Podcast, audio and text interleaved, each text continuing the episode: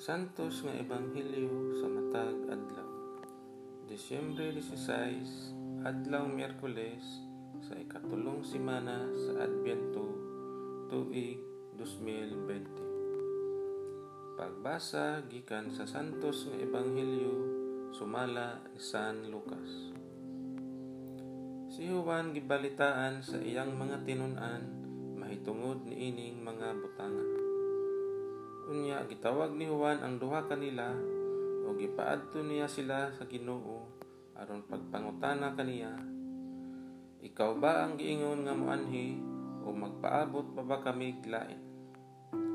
Sa ilang pag-abot didto kang Hesus miingon sila Gipaanhi kami ni Juan nga magbubunyag aron pagpangutana kanimo kung ikaw ba ang iyang giingon nga moanhi o magpaabot pa ba kami lain?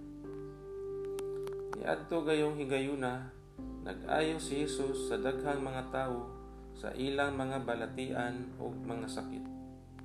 Nag-ayo usab siya sa mga giyawaan ug naghatag og pananaw sa mga buta. Unya gitubag niya ang mga sinugo ni Juan.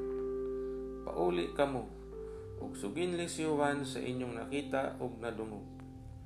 Ang mga buta nakakita, ang mga bakol nakalakaw, ang mga sanlahon na hinlo na, ang mga bungol na kadungog, ang mga minatay na buhi, ug ang maayong balita giwali ngadto sa mga kabus. Bulahan kadtong wala magduha-duha kanako. Ang Ebanghelyo sa Ginoo.